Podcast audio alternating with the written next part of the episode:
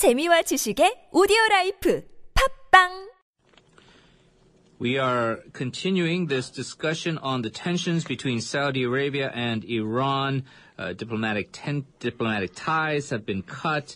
Uh, a wider proxy battle ongoing. Uh, what are the ramifications of this? Get some analysis on it. Get us your thoughts as well. Text us at pound one zero one three for fifty one, or send us a Kakao Talk message.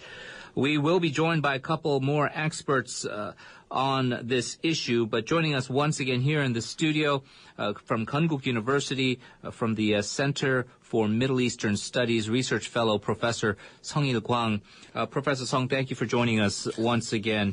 Thank Uh, you. The final point you made before we uh, went was how Saudi Arabia was sending a message to the United States and Iran. We are not happy with this deal you made. We do not think it is in our best interest. Well, all this that ensued, Saudi Arabia cut diplomatic ties, and a lot of their allies, a lot of these, uh, I suppose, Sunni predominant nations. Although in a, in the case like Bahrain, you say it's uh, the population is a majority uh, Shia, but Bahrain, Sudan, uh, UAE, uh, Qatar, they have also either downgraded or cut ties with Iran. Are we seeing sort of then a formation of between lines of you're on their side, or they're sort of like the Cold War, Warsaw Pact countries and NATO-led countries, and the countries have to decide which side you're on? Yes, uh, you're absolutely right. We can call this is the new Middle Eastern Cold War came, I mean, here in, in the regions because uh, those Sunni Gulf countries ha has no ch- no choice to but to follow support the Saudis because Saudis are the, the one of the main donors to helping their economies, so they have no choice. So this is absolutely clear uh, without any, I mean, you know, Yeah. We're, we're also being uh, joined on the line by a uh, Middle East and Central Asian politics expert from Australia, uh, Professor Shahram Akbarzadeh at Deakin University. Hello. Hello. Thank Thanks you for for, having me. Well, thank you for joining us, Professor. We've been talking about the uh, tensions between Saudi Arabia and Iran. Uh, we've mentioned how there's this ongoing proxy uh, battle or war uh, fought on two fronts in Syria and in Yemen. Uh, very volatile situations there. Do you feel the latest conflicts between Saudi Arabia and Iran will exacerbate or affect what's going on in Syria and Yemen? It will definitely affect them because um, Iran was uh, invited by the United States and the international community to join the talks on Syria um, late last year, and uh, they are uh, supposed to resume talks again uh, at the end of the month. The, in acknowledgement that Iran was a major player and uh, no peace deal would uh, be achieved without Iran's involvement in, in peace talks. Uh, now with this um, diplomatic breakdown of relations, it is very, very doubtful that Saudi Arabia and Iran would sit together at the same table to discuss um, Syria. And same with Yemen. Um, Saudi Arabia has been quite adamant that there is no way they would allow um, the Houthis, uh, that are assumed to be Iranian allies in Yemen, to uh, be involved in political power. So I think Saudis are uh, drawing a line in the sand and uh, being very, very uncompromising. And um, the Iranian politics, I have to add here, is fractured. So even though President Rouhani may want to find some kind of a diplomatic solution to this crisis, there is so much pressure on him from the hardliners. These are the people who actually ransacked the uh, Saudi embassy in Tehran Right. The hardliners don't want to see a diplomatic solution. They are more than happy to uh, fan the flames of um, conflict and tension. It really puts the Rouhani government in a difficult situation um, and very difficult to act in accordance with his own wishes.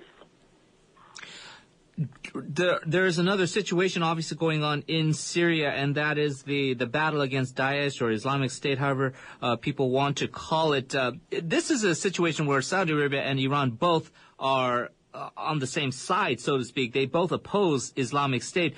Does the fight against Islamic State and this so-called U.S.-led coalition, does the dynamics change because of this rift between Saudi Arabia and Iran? Well, um, Iranians don't see much of a difference between Daesh and Saudi Arabia. Mm. Uh, there has been a lot of commentary in Iran linking Daesh's ideology with the Wahhabi ideology that is dominant in Saudi Arabia. So even though Daesh has been critical and has, uh, you know, targeted Saudi, Saudi Arabia, from Iranian point of view, uh, they are brothers. Mm. So um, I don't think that Iran and Saudi Arabia would in any way find some kind of a um, measure or means of working together to challenge Daesh.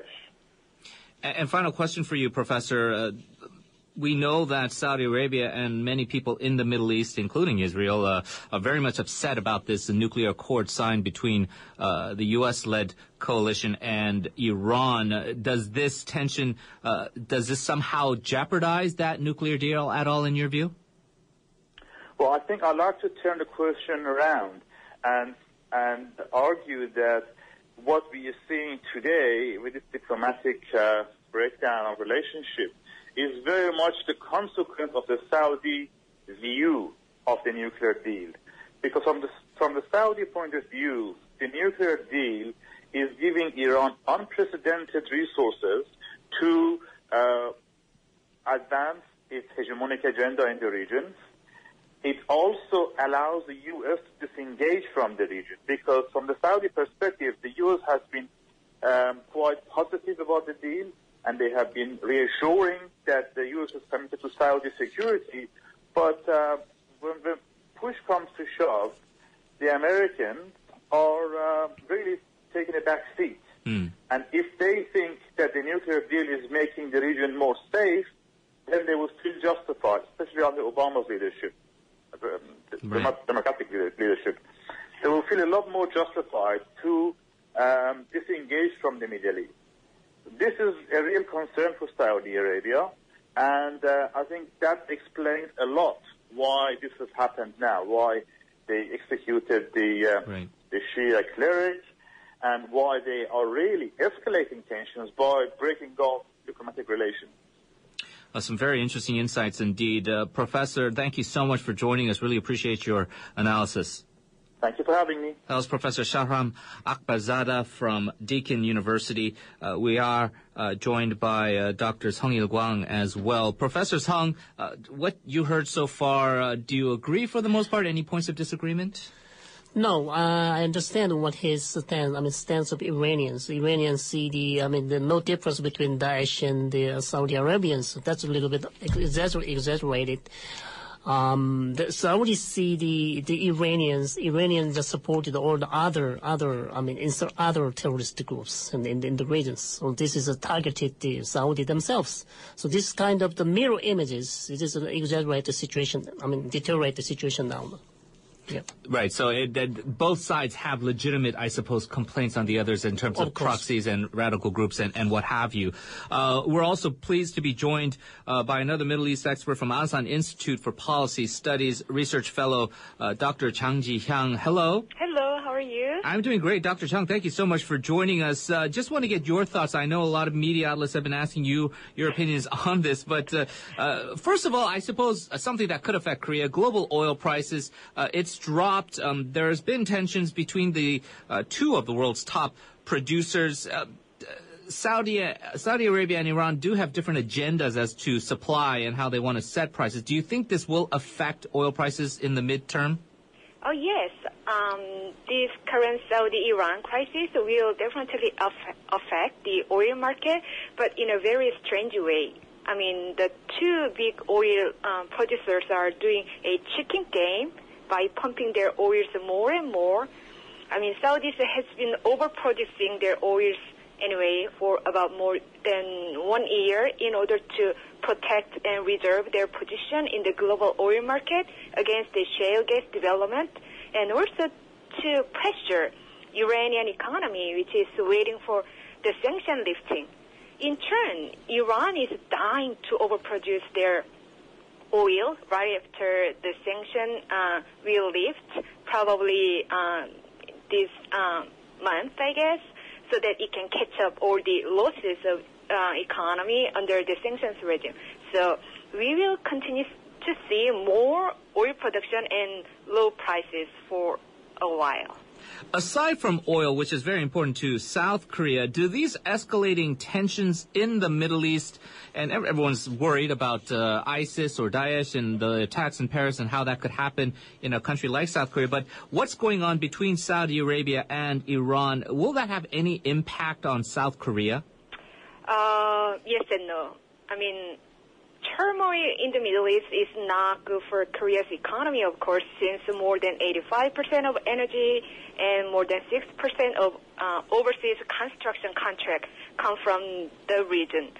So, I mean, our economy is highly connected to the outside world indeed, but the situation in the Middle East has been really bad. I mean, the worst ever, given that uh, in Syrian civil war and the fight against ISIS, the world powers have different priorities and preference, and the regional powers utilize the, the chaotic situation just uh, to consolidate their domestic region stability.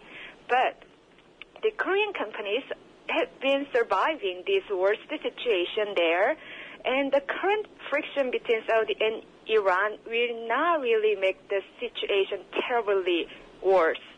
And, and furthermore, even for those hardliners in both countries who are facilitating this turmoil right now, need to have good economies for their constituency. So, so in short, our, our companies will survive. All right. Uh, well, as always, we appreciate your analysis, Dr. Chang. Uh, thank you very much for joining us. Hope to see you in the studio one day in the future. Thank you. Thank you. That was Dr. Chang Ji-hyang from Asan Institute for Policy Studies. Uh, Dr. Uh, Professor Sung Il Kwang, um, you've been hearing the uh, opinions of these other various analysts. Uh, any any thoughts on what you just heard so far? Yeah, it was. Uh, I mean, I don't think any. I mean, immediate. I mean, damages on all markets on other economy. Damage, damages on the Korean economy, but we don't know the, how this. I mean, crisis will go. So we need to prepare. I mean, the worst scenarios um, as much as we can. I think that's a very important point. So our government should prepare something. I was uh, speaking to a Kuwaiti journalist on our program er- earlier uh, uh, this, this uh, recently in, on this program, and he were he was telling me off air that a lot of Korean uh, of business officials and uh, ministry officials come to him and ask him for advice. Um, we have so many companies doing these massive construction projects, and we need more manpower. Uh, we need Arabic experts. And so can you tell us, give us um, recommendations of where we can send our workers to, to learn Arabic? And he basically told them, nowhere. Do not send them anywhere. He said there's no place to, he's, there's no legitimate place to send them to study in a safe manner because he's saying the Gulf states are not necessarily the most conducive place to properly uh, to learn, but you can't really go to Saudi Arabia or Iraq or, or any of these places where you could typically learn this. Would no, nowadays, I mean, all this, many Korean students uh, who want want to learn Arabic, they go to Jordan. Mm, okay. That's a, um, um, compared to the safe countries nowadays.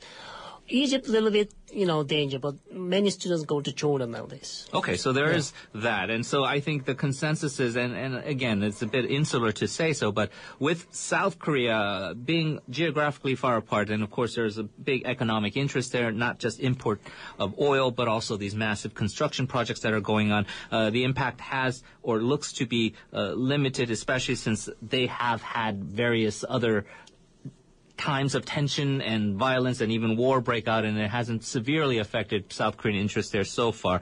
Uh, generally, though, what do you think we can expect to see in the days ahead? I, we've been talking, there's a proxy war going between Shia and uh, Sunni forces in Yemen, uh, also a proxy war going on in Syria. Of course, a host of players, Russia, United States-led coalition, uh, Daesh, um, the, the Assad regime, and these various rebel groups. But is there any possibility of a head-on actual military confrontation between Saudi Arabia and Iran? Uh, I say no.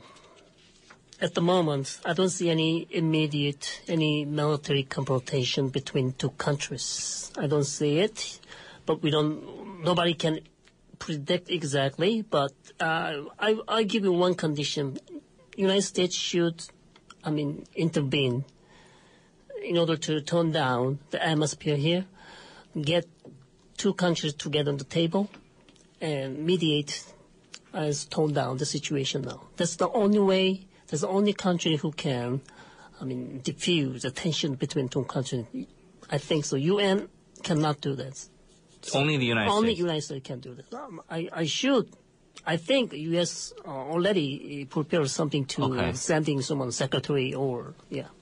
This is more of a, I suppose, a, a, a look back and hindsight uh, being 2020 question, but overall, in your expert opinion, how much do we have to blame the United States? And we can all go into the debate of the whole legitimacy of the 2003 invasion of Iraq, uh, post 9/11, looking for a reason to to go in there, whether it was uh, world weapons of mass destruction or liberating this uh, uh, country from this horrible dictator Saddam Hussein. What I've heard the uh, analysis is, Doc, uh, Professor Song, is that Iraq, under that brutal dictatorship of Saddam Hussein, served as sort of what uh, North Korea is serving with the Chinese interest is a bit of a buffer state between Saudi Arabia and Iran, and then these other regional players who are siding by each one because of this uh, Ba'ath Party-led government there. Syria, of course, also a Ba'ath Party-led government, uh, suzerain status over um, countries like Lebanon, and there was that delicate balance there. But once the U.S. came in and toppled that regime, it really just upset this whole situation, and that's why we've led to all these various situations leading to today in Saudi Arabia. I mean, is it legitimate to say some people can say we blame the United States for this? I think we can do. We can blame. We can blame it because exactly as you mentioned, what the U.S. did in Iraq just um, toppled Saddam Hussein. So what we got here, insurgency, and finally we got IS there. Just because of that, the, the, the current, I mean, President of the United States, Barack Obama, he said he will not make any another war in the region. He because of he does because of this he does not intervene the situation in the Syria. Don't, I mean this is the Obama's I mean you know foreign policy. But the question is. Uh, I know the U.S. has, I mean, a huge dilemma, or to participate, or intervene, or not. But but uh, many, I mean, experts blame on the situation in Syria because of if U.S. I mean, intervene in the earlier, the first stage of the, I mean, uh, civil war in the Syria, maybe UN, maybe U- U.S. can prevent, I mean, emergency of the IS. That's true, but. But this is the someone who criticized his, I mean, foreign policy. Right. But on the other side, as I told you, after U.S. invade Syria and then do something, and after that, what are we going to do then? Yeah. So this this is I mean big huge dilemmas that are facing I mean U.S. As why you were saying only the U.S. is going to be having any role in terms of trying to mediate some kind of agreement. That being said, I guess that's the final question. Is there any optimism? Is there any room for compromise between these two countries? And what do you think some of the major points of contention that need to be resolved to finally mm, try to get some kind of a truce? So uh, U.S. should show they are neutral between two countries. I mean facing the between two countries. Saudis I mean views the U.S. is too close, too close to I mean Iran. So they see this is that's not good. They're not happy with it. But that's true. That's not their best interest. So this is a natural thing. So U.S. should show they still very support the Saudis.